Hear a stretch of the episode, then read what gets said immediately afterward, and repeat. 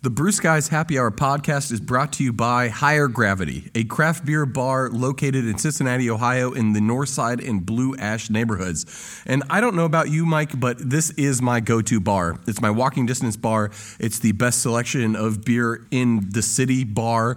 It is the Mug Club bar. It is the best draft selection bar. It's the best to go beer bar. And frankly, the best bartender's bar. I love the one in Northside because it is a fantastic place. There is a massive amount of beers on tap, a great bottle selection. I love it, man.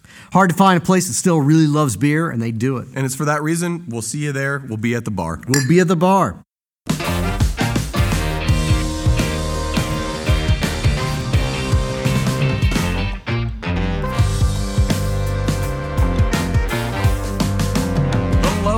Hello. Welcome to another episode of the Brew Skies Happy Hour podcast. My name is Brett Coleman Baker, and I am here with the one and only Michael Morgan. Mike, how the hell are you? I am doing spectacular. It's Friday. I got a beer. We got a great guest on the line. We have on the line Bill Owens. Who?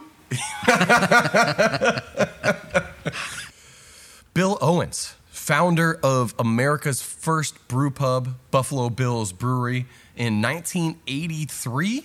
Ain't never heard of it. right? I didn't know that we had a first brew pub in America. I Right. just thought they always existed, which was not the case, obviously. No. Unlike some of the people that we have interviewed, I don't know that Bill Owens' name is known that well, even in beer geek circles.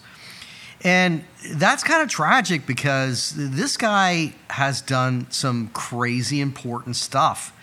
But you have heard of the three beer styles that he invented in this country, being amber ale, pumpkin ale, and IPA, which is over 30% of all craft beer sales in the country. I have heard of those. Drank quite a few of them. Maybe not so many of the pumpkin beers, but whatever. Yeah, yeah, fuck those, actually. God damn it, Bill. but people do love their pumpkin beers. What's additionally crazy about this guy is that he didn't start out as a brewer. He's primarily, first and foremost, a photojournalist. If you go to his Wikipedia page to read his bio, it kind of yada yadas over the fact that he started America's first brew pub. You wouldn't have known he did anything with craft beer or have anything to do with anything about it at all. because he's done so much other stuff. He is a prolific and fantastic photographer. Yeah. He has won a Guggenheim Fellowship.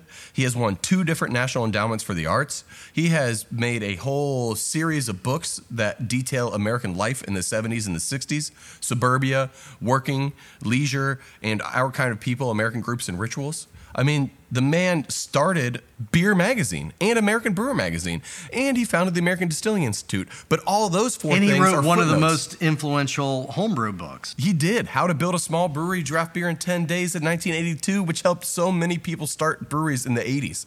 Yeah. The dude has had an indelible mark on craft beer, but you would never know it. Yeah, and he's continuing to transform how we drink as Americans today. He uh, founded the American Distilling Institute back in the early 2000s, 2003, I think. Yep. And that was a period of time when craft distilling in this country was still kind of a new concept, and it has really taken hold. So he's at the forefront of the American craft beer movement in the early 1980s, and then he is at the forefront of the craft distilling industry in the early 2000s. I mean, he's a true visionary, and I can't wait to get his side of the story. So, on that note, Bill, thank you very much for joining us today. We're excited to have you. Thank you. Thank you. Looking at your history and looking at what you did with Buffalo Bill's Brewery, you started that in, well, opened in 1983, but you started homebrewing in about 1969. Is that correct? Well, uh, let's see. No, I went off to college in 57, 58, 1958. I went to college, and in college, uh, you could go to the local grocery store and buy a can of blue ribbon malt. And uh, on the side of the can, it would say, do not add water, do not add yeast, do not ferment. so, in a plastic bucket, I would ferment beer and drink it. So that's how I got started. Is ho- home brewing in college in my my apartment. You published How to Build a Small Brewery draft beer in 10 days in 1982. Yep. And the thing that, you know, Papazian had also done this uh, great home brewing book. So, so there was a couple of things that really kind of set your book apart. And one was that focus on real grain brewing. Yeah. And the other was that you were giving good practical advice at a, at a period of time. I mean, today you can get on the internet and you can buy everything you need for home brewing, Yep. you know, in five minutes. But back then, you're helping people learn how they can brew with, they, they can turn an igloo cooler into a mash tun. And Let me interrupt. It wasn't an igloo cooler. The igloo coolers were zinc, and I got went to the plastic cooler because it's food grade plastic immediately, and it's a horizontal igloo or tall and narrow, which makes your bed too deep. okay. But it was double jacketed, so you need the double jacket so you don't lose heat. But but but that's the point is that you're providing really at this period of time you're providing really practical advice on how you can Yeah. build a system out of things that are easily obtainable. I got a lot of criticism for that book because they said, "Oh, you're writing it for the 12th grader. Why aren't you writing it blah blah blah more technical?" Well, I didn't know more technical, you know. So you start with homebrewing and you give very good homebrewing advice, but you start out your professional life as a photojournalist and a really good one. Suburbia is the first book that you did back in 1972, very heralded, re released in 1999. You just released Altamont 1969 recently, right? Right? So, uh, Altamont, were you there or, or just? yeah, uh, I, I yeah? was the only. I was up in the sound tower, and I have the shots of the Hell's Angels with the pool cues beating everybody up. Wow. Holy Okay, shit. I haven't seen that book yet, but I'm going to buy it. uh, here, here's the story on that. Is that uh, I I I knew uh, I'd been uh, mugged at riots, anti-war stuff, a couple of times. So I knew when I got to the, the Stones concert to get in position where nobody could get to me, and the place to be was up on the sound tower. And so when I went home and, and then later saw I had the shots of the Angels, uh, when the Rolling Stone and Esquire and other publications published those photographs, I used an alias. Oh, wow. I would not do I would not do anything to endanger my wife and my new baby. Hell's Angels definitely at that period of time. You, they're not people you wanted to mess with, man. No, no, no. They murdered people. Yeah, And- yeah. It's kind of surprising. Uh, Hunter S. Thompson lived through it. I think they beat him up once, but the, the he, he probably deserved it. Um, the Altamont st- uh, stuff was stolen by the Angels by somebody doing a book. I'd loaned them the negatives. The Angels broke in their house, stole all this stuff, and all I have is copies of copies. Fifty years pass, and those prints were in a box. There was 37 prints, and probably in two sheets of color in a box and a woman from Italy who uh, published uh, a book about my photographs in Europe uh, found out about the Altamont thing, and she put together this book. Well, that's cool as hell. I've read in 1981 you decided that you wanted to start a brewery. So where does where does that come from? How do you go from being a photojournalist to I want to start a brewery? Okay, what happened was uh, I heard that California state law was going to change, and the writing of the new legislation was going to occur. I think in 80, it was written in 81 and uh, January 82, and I had three months lead time. It took me nine months to raise the money. Uh, California law was going to change that allowed you to sell beer regardless of the source. That means you could do a brew pub. So the law was going to change. I went, uh, went to have my taxes done, and I said to my CPA, "How do you get money in our society? I don't know anything about money." And he, he just reached in our in a drawer, pulled out a limited partnership agreement, and he says, "White out almond farm and put in, put in brewery." and so I went to the, you know, you got to go to a print shop and print 30 copies of it, staple them together. And I made my shares $3,000 each.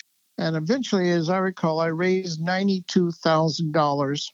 But I didn't raise it. I, I, as soon as you hit, I hit 60,000, you legally, you got uh, most of your money raised, you can start spending that money. So I'm starting to spend some of it to put the equipment together. But I had the law changed in January, and so for the next nine months, I'm raising money, looking for a building, trying to put the equipment list together.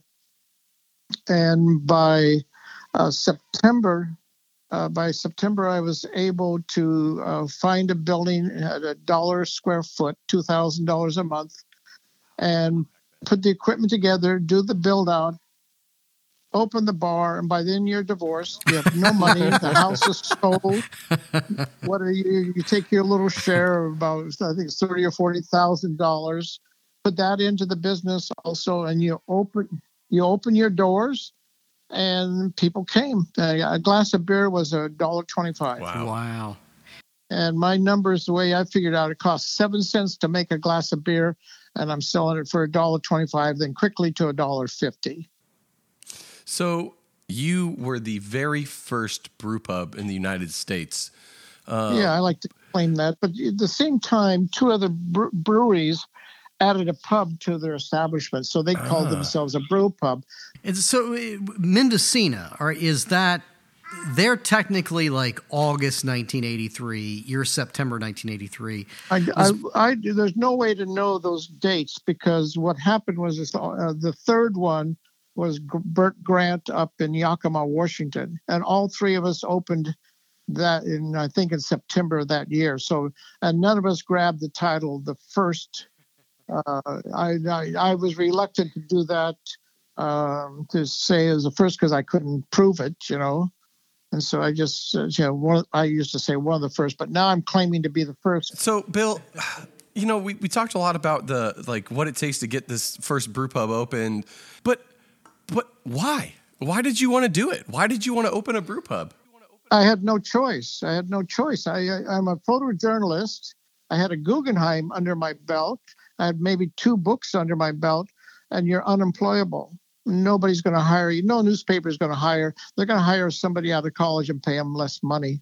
It was my only alternative way to make money was to open a brew pub. You literally got strangled by your own success.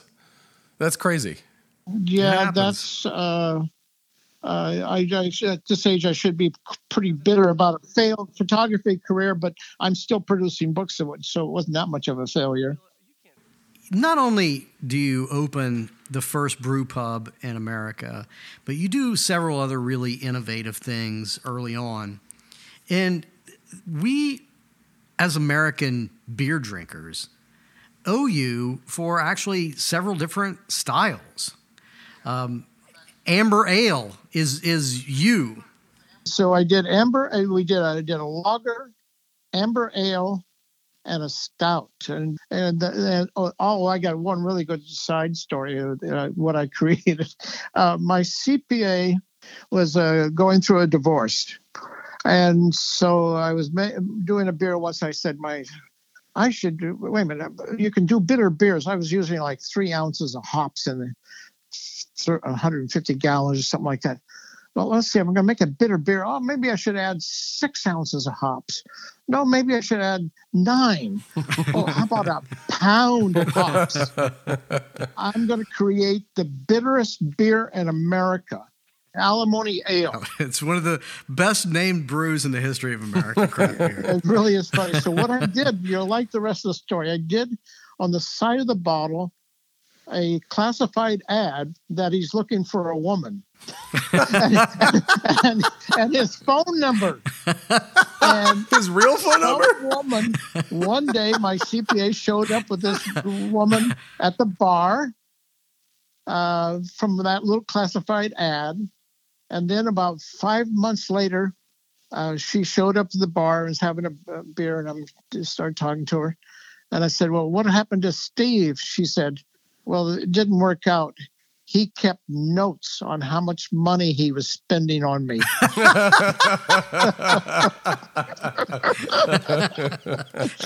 I don't understand why the first wife left. right. But don't forget, I did uh, diaper pale ale. Remember that label? Did you see that one? I have not seen that one actually. This, I would uh, tell you it sounds delicious, but it doesn't.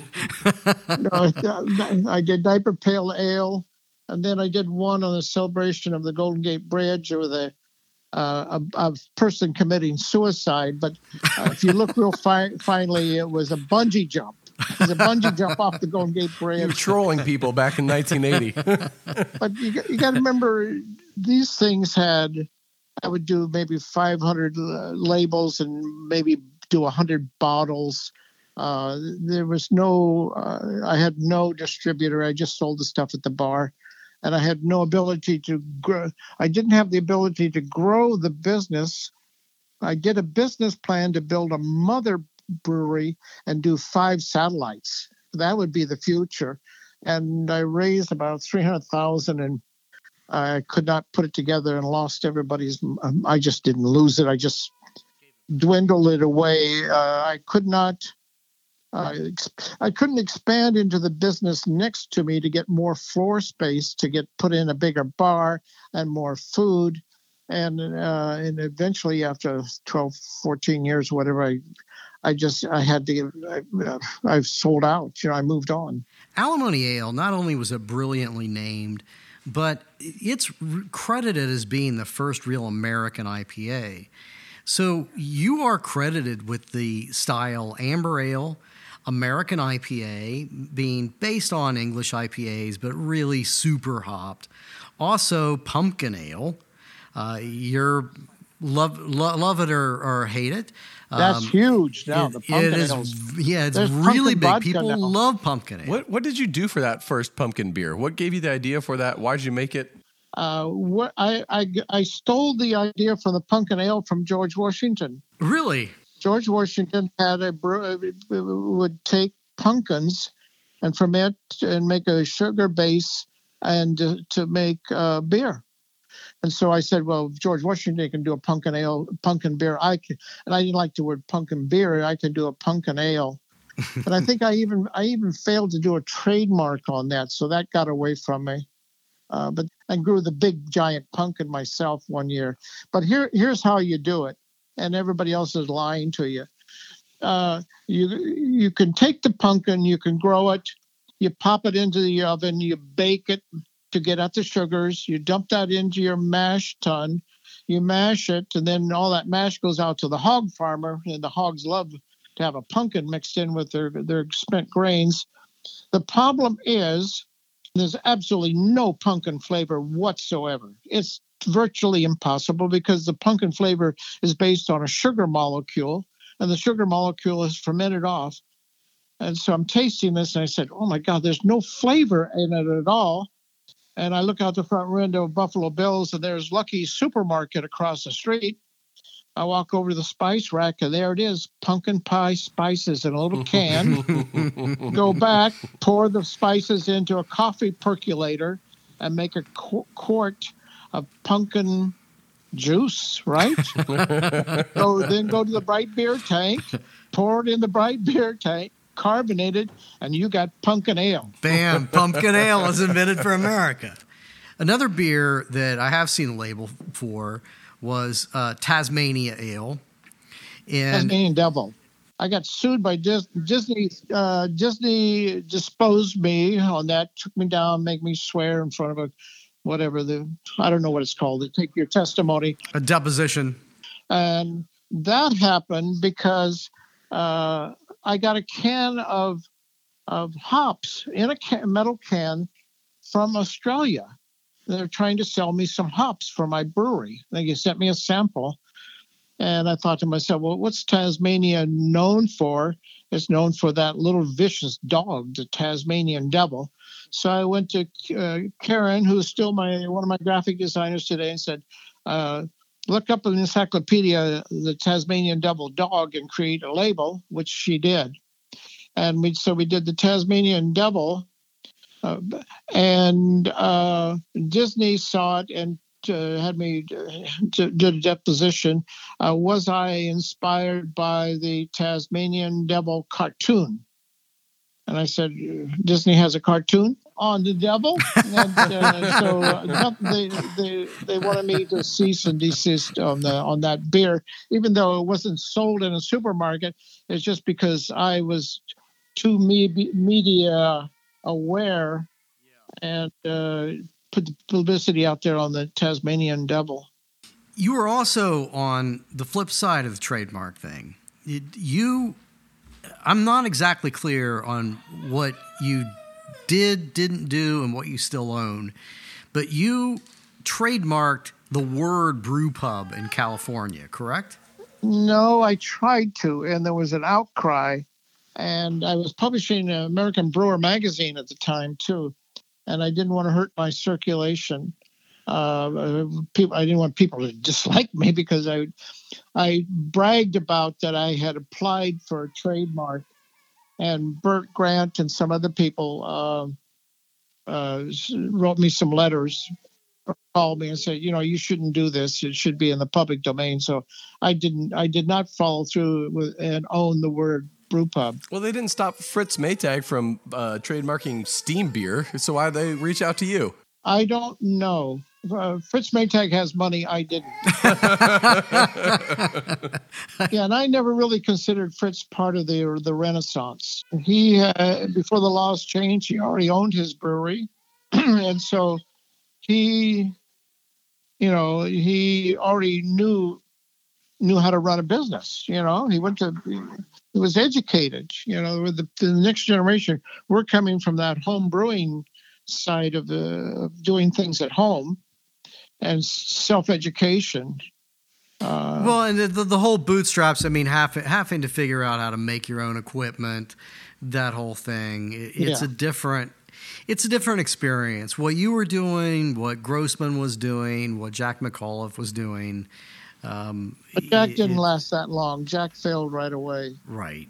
Yeah. Yeah. He he. Uh, the time I met him, he uh, was delivering beer in the trunk of his car.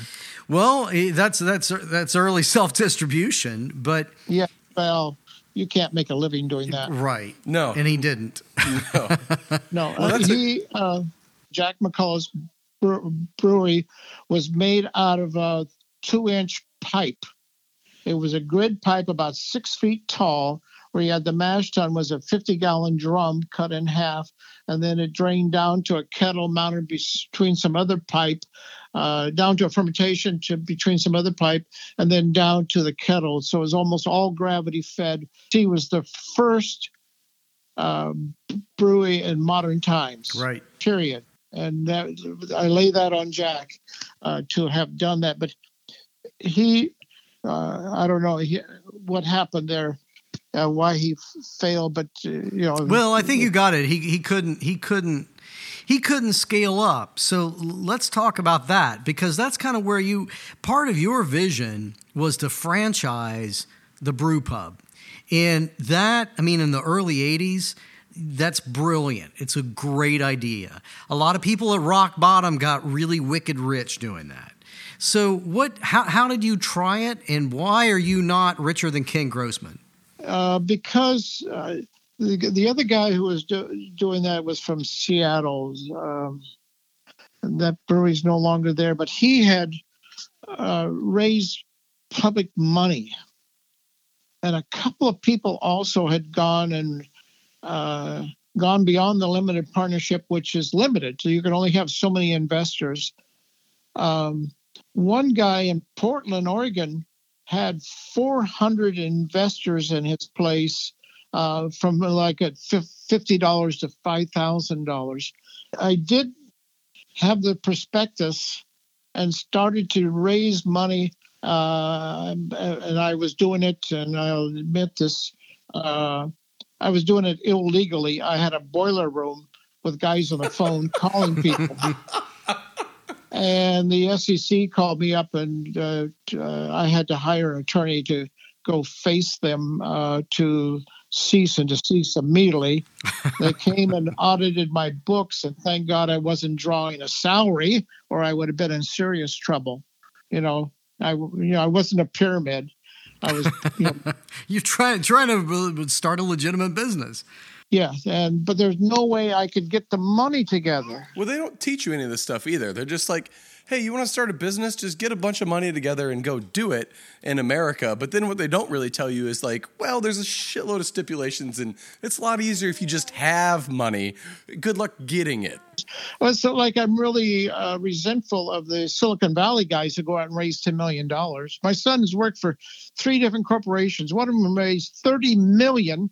They lasted three years and then closed the door. So, As far as I'm concerned, they're all You know, crooks. But uh, you know, but I don't know any better. I, I don't know how to, and I have personality. I have the ideas. I can put together the business plan, but that takes. And I've never had a partner that worked ship that worked out, or hardly any marriages. Uh, you, uh, the- Fair enough. fair enough. That's a tough one. Um, but how, how do you do that money thing? Is I don't know. I've had success at it, but it to take it to that next level and next level, I don't know how you manage a hundred employees. Uh, I couldn't do it. And how do you handle that a thousand employees to scale these companies up? There's only so much that one person can do, and it seems like um, you never just had the capital to delegate in the way that lets you really grow well. Yeah. So, and, and I and I can see that you know you tried to do that a few different times. One of them, so you you, you wind up selling Buffalo Bills. Was it '94? Yes, I, it was time to go. Uh, The it had been 14 years. I I couldn't expand it beyond that. I've been sued twice, uh, and so when you go through a lawsuit, uh, they I got sued over American Brewer. American Brewer magazine and Beer the magazine. Uh, the guys I fired sued me. And by time claiming they own it, right? Right. though we never signed an agreement, there was an oral agreement. So the judge was convinced that uh, there was an agreement, and I owed them 1.3 million dollars. What? It's, it's ti- it's That's a time hell of to a bill. It's time to close the door and move on. And uh, uh, I just cou- I could not carry on. So uh, the final little bit of money, I put my clothes in a cardboard box and got in my car and disappeared. Drove across America for taking three months visiting brew pubs. But before that, before that, you tried. You were doing. You were contract brewing some of those Buffalo Bill brands, right? And you're doing national distribution with that. Yes, yes. I, but I couldn't. Again, uh, I think for, uh, I can't think of his name right now. Uh, was doing pumpkin ale for me, and I needed to no or alimony one of them. I needed each time to come up with seven thousand bucks, and I couldn't come up with seven thousand cash and not and make payroll. Yeah. You know, it, uh, I couldn't. I couldn't accumulate Enough capital to make money.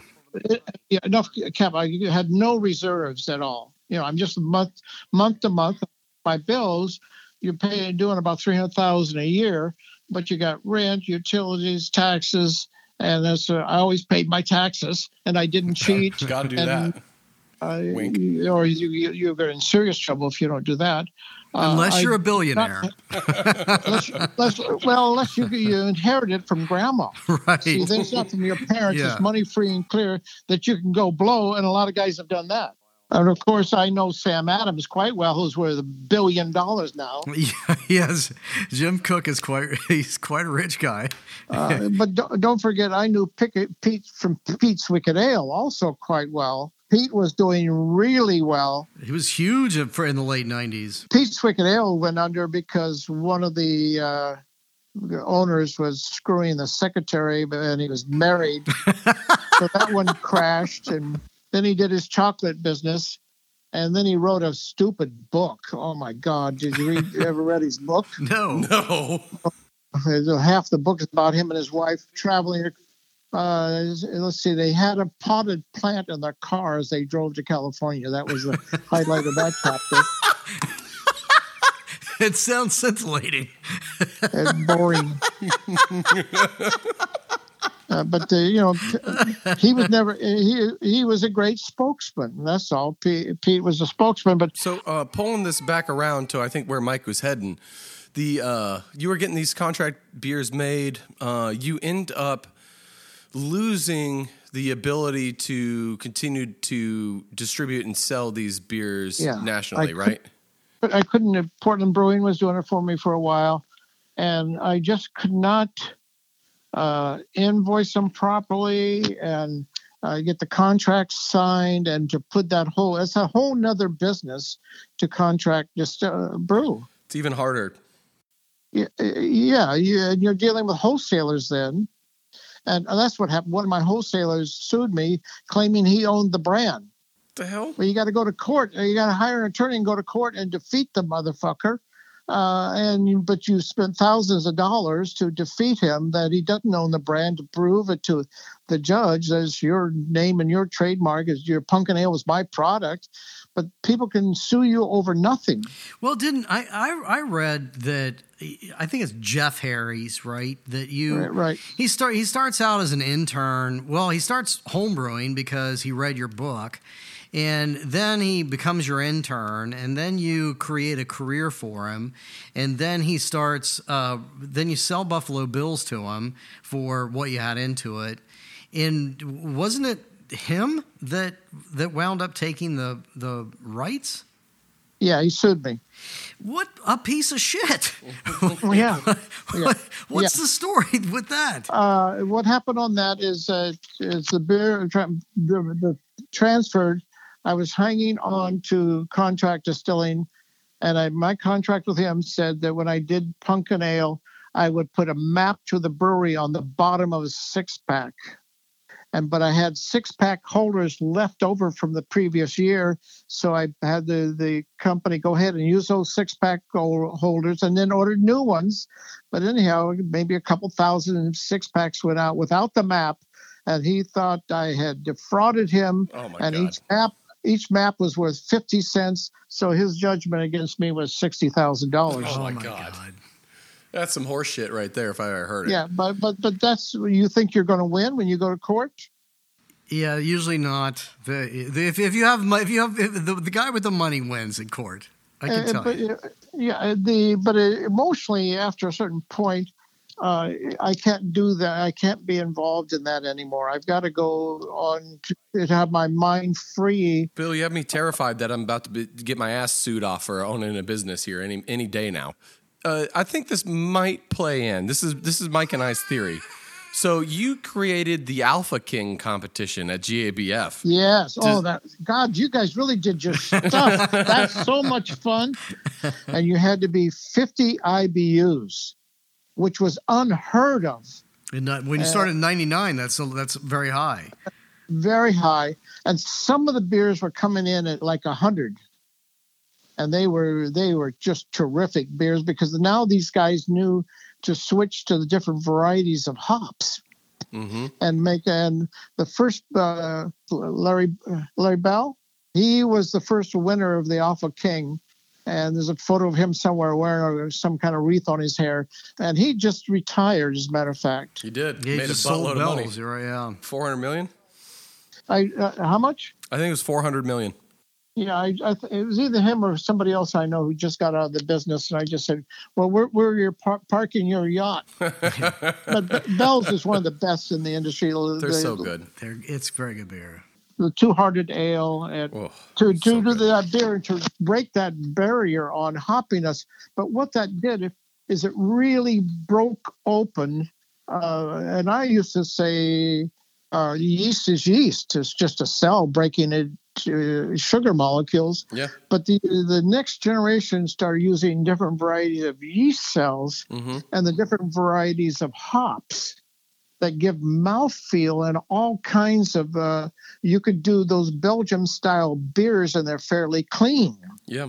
Uh, I'm a little bit more curious about your thoughts on the Alpha King competition and what happened 10 years later with this IBU arms race. Like, and what I'm hearing is that you started these brewers pushing towards who can make the most bitter beer. I, I guess so. I, I again by then I'm out of the. I did it for four or five years, and then I, after I sold the brewery, I think it continued. It's still going to this day. It's an official event. It's it's it's still a big thing, and uh, and yeah, it's uh, you know you're not going to be able to state it as a fact, but I think that really that competition when we talk about it's one beer festival great american beer festival. Charlie Papazian started it but it's incredibly influential. And it is our theory that when you look at the date of 1999 and when you start introducing this alpha king competition you start to see ipas take over the predominant growth in the craft beer market around about 2001 2002 so, you know, we actually think that there's a damn good case to be made that you radically changed and shifted what craft breweries were making and what people were drinking nationally with that competition. We, we want the beer that has flavor. Well, and even I mean, amber, amber, ambers have flavor, but that's a very radical. Sh- we went through a very radical shift very quickly in American craft beer taste from sweeter amber beers to really high hop beers. And it happened right after that Alpha King competition. And there was a sad thing that happened in 2022, which is that Buffalo Bills closed. Yep. Um, it, it, What do you What do you think? You know, you're you're removed from that, and um, you know, maybe not up that that uh, you know nostalgic of it at, at this time. What What do you think about what do you think about the closing of Buffalo Bills? Well, the all the first the first three of us are gone. Mendocino's gone. Uh, uh, the guy up in Yakima is gone. Bert Grant's Sicilian is gone, gone, and Buffalo Bills is gone, and that's that's the way it goes. It's just it's very hard to sustain uh, businesses generation to generation, and I've met a number of people where Grandpa was worth millions, and now there's nothing left.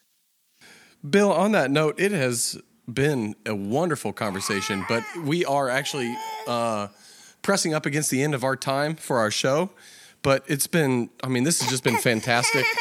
Oh, and my daughter's getting fussy as all out, get out, but that's that's, that's neither right. here nor there. But no, that's that's. Say goodbye, Joanna. take care of the kid.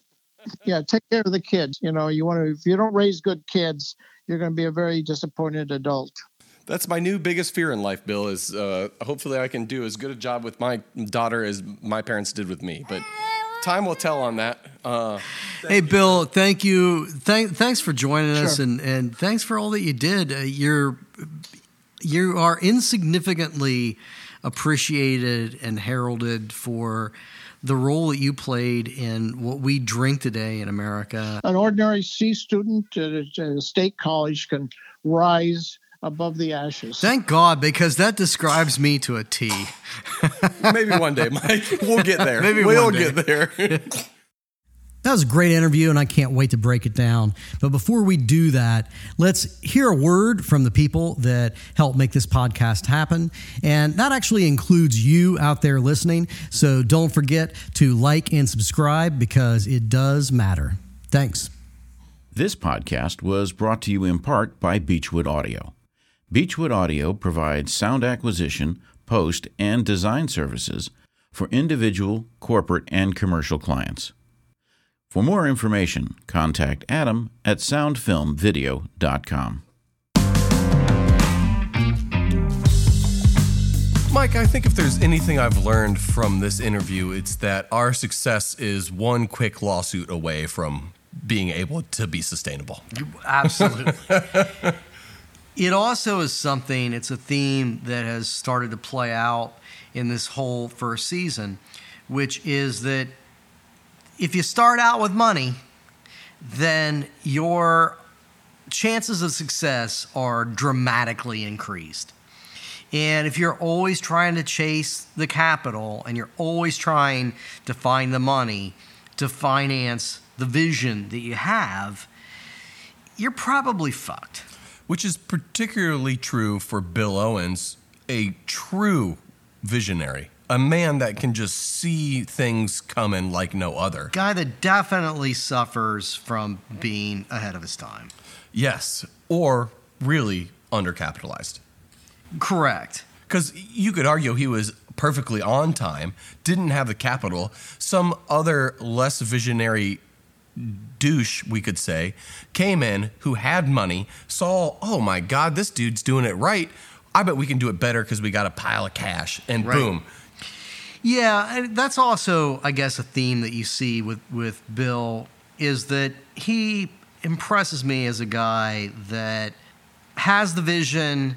He's not the guy that is doing a lot of the boring work of figuring out things like, is this legal?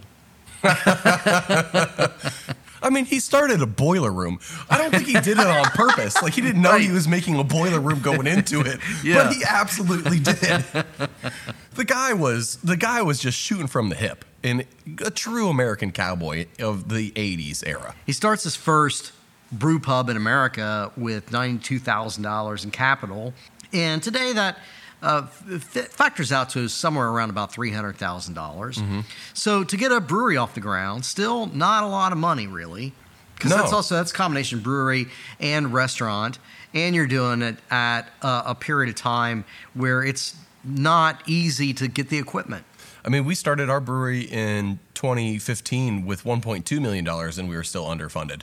So to, to do it on 300,000 dollars Yeah. is lunacy. Small scale system, but still, It's well, you're opening a restaurant, which we didn't do, which is Right. crazy. Like, uh, which has its own separate expenses. and a ton of operating capital requirements. So, Right. like, yes, like it was it was shoestring from the get go. It's also harder to manage, which is probably part of the problem with the franchise model on it. It's a very difficult thing to wrangle all those parts. You got to have people in place that you can trust, which means you got to pay them well, which means you need more capital. Which he raised additional funds at one point in time, and it sounded like his operating capital just chewed all that up. When you think about the timing on it, starting America's first brew pub, that's interesting. It's a footnote in American beer history or American business history, if that's all that he had done in the industry. But he did so much more than that. I mean, he uses his background as a photojournalist and a journalist to help transform how people homebrewed, to also start very early trade magazines. Mm-hmm. You know, one of them geared more towards the industry itself. The other one geared more towards the broader general consumer, public, yeah. the consumer. So he's really an advocate. I mean, he's helping change the conversation, and his idea, his concept of franchising that brew pub model, the timing of that, you're right, the timing of that was perfect. Everything would have been different for him, I think, if he'd started out with a lot of money. But the fact that it took him nine months, yet at the same time, only nine months, to put together the capital to do something that nobody else had done, that in and of itself is pretty impressive. I really appreciate how he was also the country's first brewery shit poster, so to speak. He was making beers called Alimony Ale as a dig at his CPA's wife. Yeah. He made a beer called Diaper Pale Ale because his bartender had a baby. That's a disgusting name. But like he's making these ridiculous Yeah. names. He might have gotten the first cease and desist letter in the history of craft beer. Yes. And then he played dumb in court. Tasmanian Devil, never heard of him. Never heard of it. I didn't even know Disney did cartoons. That's great. Mickey Mouse sounds like a Nazi. Yeah, I think I saw that one. but damn, man, when you unpack that this guy is the origin, you trace back Amber Ale.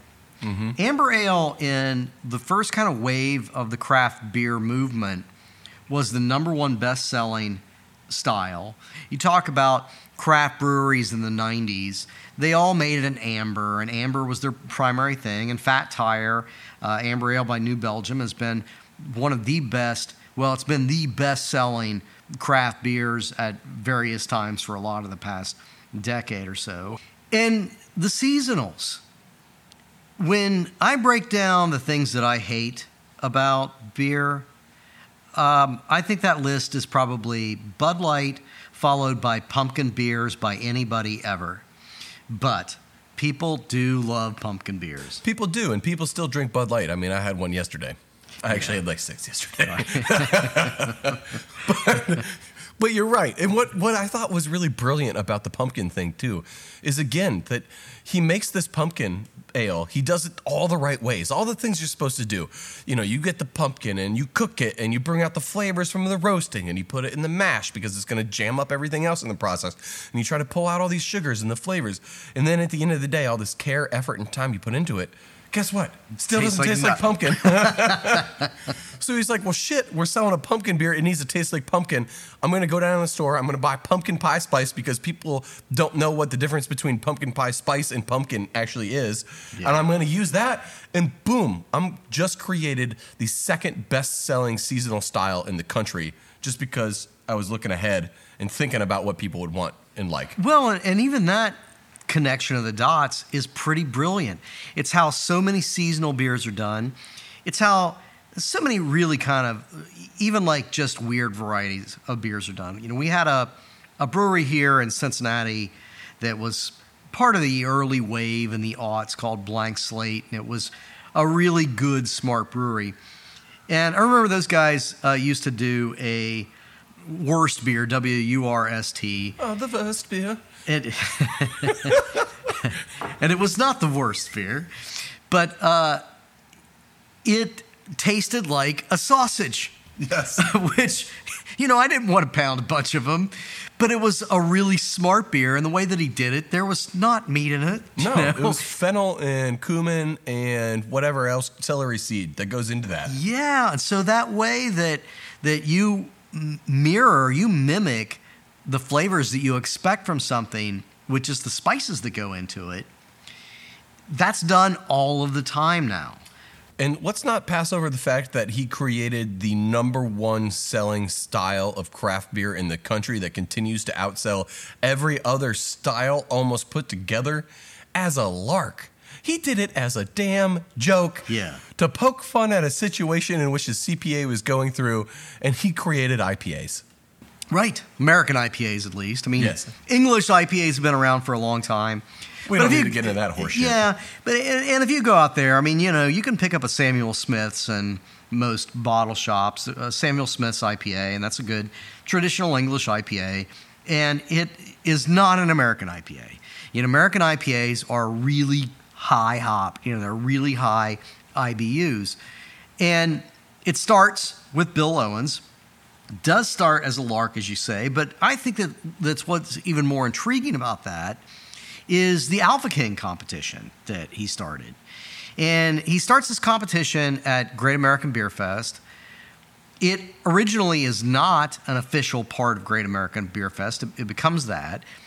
So when we look at Bill Owens starting this Alpha King competition, and, and what that means, you basically have, I mean, there's a gazillion different varieties of hops these days, but there's like a, a basic breakdown that hops are either uh, alpha hops or aromatic hops. Which that's largely changing in Yeah, modern times, but morphine, it's less, but the alpha acids is what makes hops bitter. that alpha is a reference to the bitterness is, is the point Yes. here what do you think man do you think it's just coincidental that he starts this alpha king competition at this very influential national beer festival and within the next five to six years breweries all across the country start to make American IPAs, really hop the hell out of beers, and transform what American craft beer tastes like. Is that a coincidence?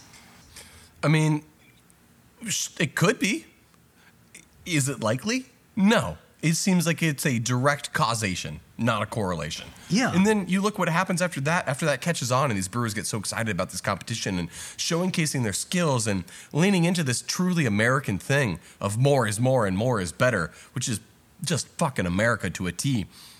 Then five, ten years later, the the quote unquote hop wars start in the country, and I don't. You definitely remember that because I Yeah. remember that. Yeah. But basically, 08 to 2014 was how bitter can we make our beer, and then it just went past even balance. It went into totally just goofy land of thousand IBU, you know, dog shit basically. And uh, you know, point being here, pulling it back around, is that yes, this competition spurred what became the love in this country for the West Coast IPA, which dominated craft beer until the New England IPA came out, you know, four or five years ago. Impossible to prove that Bill Owens is singularly responsible for the transition from ambers being the predominant style in American craft beer, which he started, to bitter IPAs becoming the predominant style for another decade.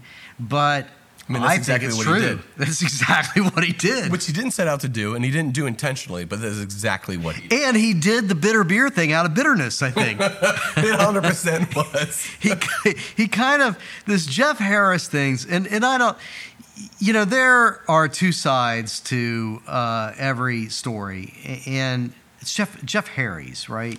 I don't remember. I don't try to remember people's names that treat people like crap. Jeff Jeff Harris. Yeah, well, and I'm sure Jeff has a, a version of events that um, is a bit different. That's true. And let's not get this twisted. Bill Owens probably isn't the best person when you get to know him. I mean, he's been divorced how many times? He's had how many business partners that he's lost? He's I bet once you get to know the guy, a little bit of the sheen comes off. I think that I would love him, but I suspect that he's perhaps difficult. As most visionaries are. exactly. Yeah, I think that the being a visionary, being an artist is, um, you know, so it, w- which the same thing we've heard that said multiple times about Jack McAuliffe, right? I mean, Jack McAuliffe. Uh, sounds like a really good guy and definitely a visionary guy. Also, definitely a pain in the ass. Oh yeah. I mean, so I, I think that those things, you know, vision in uh, vision and artistry and being a pain in the ass, they're uh, often companions. But Huh. I'm starting to think maybe I'm a pain in the ass. I've heard I've that is all over Reddit, Oh. And it's why I'm unemployable in Cincinnati. And this So- has been Pain in the Ass Podcast brought to you by Brett and Mike. massive pains in the ass. but yeah, this uh, Jeff Harris. He, I'm sure that his version of events is a little bit different, but I have trouble breaking it down just from an objective standpoint. I mean, damn, man, he sold Buffalo Bills for, at least according to him, what he had into it. So he didn't even make any money on selling America's first brew pub. What he wanted to do was distribute and grow those brands. You know, America's first amber ale, mm-hmm. America's first American IPA, mm-hmm. pumpkin beer. He mm-hmm. wanted to distribute those on a national basis. And he might have done that very successfully, but for lawsuit number whatever it was that he got into over this, what sounds like a really ridiculous, trivial bunch of bullshit on uh, the packaging and the map on the packaging. And and this Jeff Harris, you know, takes the entirety of what Bill had created away from him. You know, that I think about it, he was probably waiting for a moment like that. He wanted that gotcha moment. Just one minor slip up, boom, gotcha. Yeah, yeah, seems like it. And um, Because otherwise, it's a minor transgression. Like, who cares? Right. It's like, well, move on. You're going to keep Right. making money. I'm going to keep sending people to the to the original location, and I can keep living and, and trying to do a thing. So what precipitated that? I mean, he probably thought that Bill was doing a shit job of distribution or whatever. And uh, yeah, and again, I mean, It could be he thought Bill was making tons of money when he wasn't too. also possible. He's got his side, but um, yeah, I don't know, man. I- I- it's just um, it irritates me. Was it hit a little too close to home? Yeah, it, it might. Uh, so, so the thing about that relationship, for whatever it is, I said a minute ago, I think without really explaining, that the whole bitter beer thing kind of came out of bitterness. What we see is that Jeff Harris winds up taking these brands, including Alimony Ale, away from Bill Owens in this lawsuit In the 90s. in the 90s, late 90s. And it's right after that that Bill Owens starts this competition to crown the bitterest beer in America. Are those things coincidental? Well, he created the bitterest beer in America because already. of a bitter situation once Yes. already. So it would Yeah. make sense that he would then additionally create a competition to showcase the most bitter beers in the Yeah. in the country. He spread his bitterness across America. You will know So, yeah. how bitter I am. it, it is great that he lost, you know, the bitterest beer in America, and then he just decides to, uh, you know, it's not like he's getting back into the beer business to brew the the next great American IPA. What he's doing is more flooding the market with that style. oh, whether intentionally or not, that's exactly what he did. I suspect it's intentional. yeah. Oh, you want to have the most bitter beer? Guess what? Everyone's Yeah. gonna have bitter beer now. I think it's one of the most beautiful, poetic fuck you moments in the history of an industry.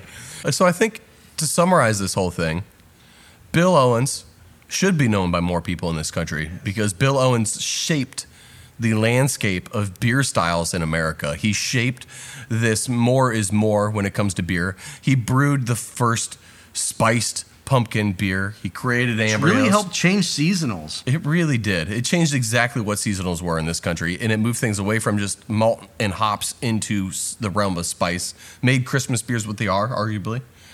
He started the first brew pub and that whole model and spurred that on. I mean, the, he did the contract thing. The guy was prolific. He had an impact on this country and our beer drinking and availabilities like you wouldn't believe. And hopefully, we did a good job of shedding some light on the impact that Bill Owens had on American craft beer. Cheers to you, brother. Cheers to you, Bill. Best of luck on your next trip. The Bruce Guys Happy Hour podcast is a production of Bruce Guys Limited in association with 779, a leading video production and content creation agency. With over a decade of experience, 779 works with a wide range of clients, from global brands to boutique startups to mom and pop shops. Visit 779video.com for more information. That's the numbers 779video.com.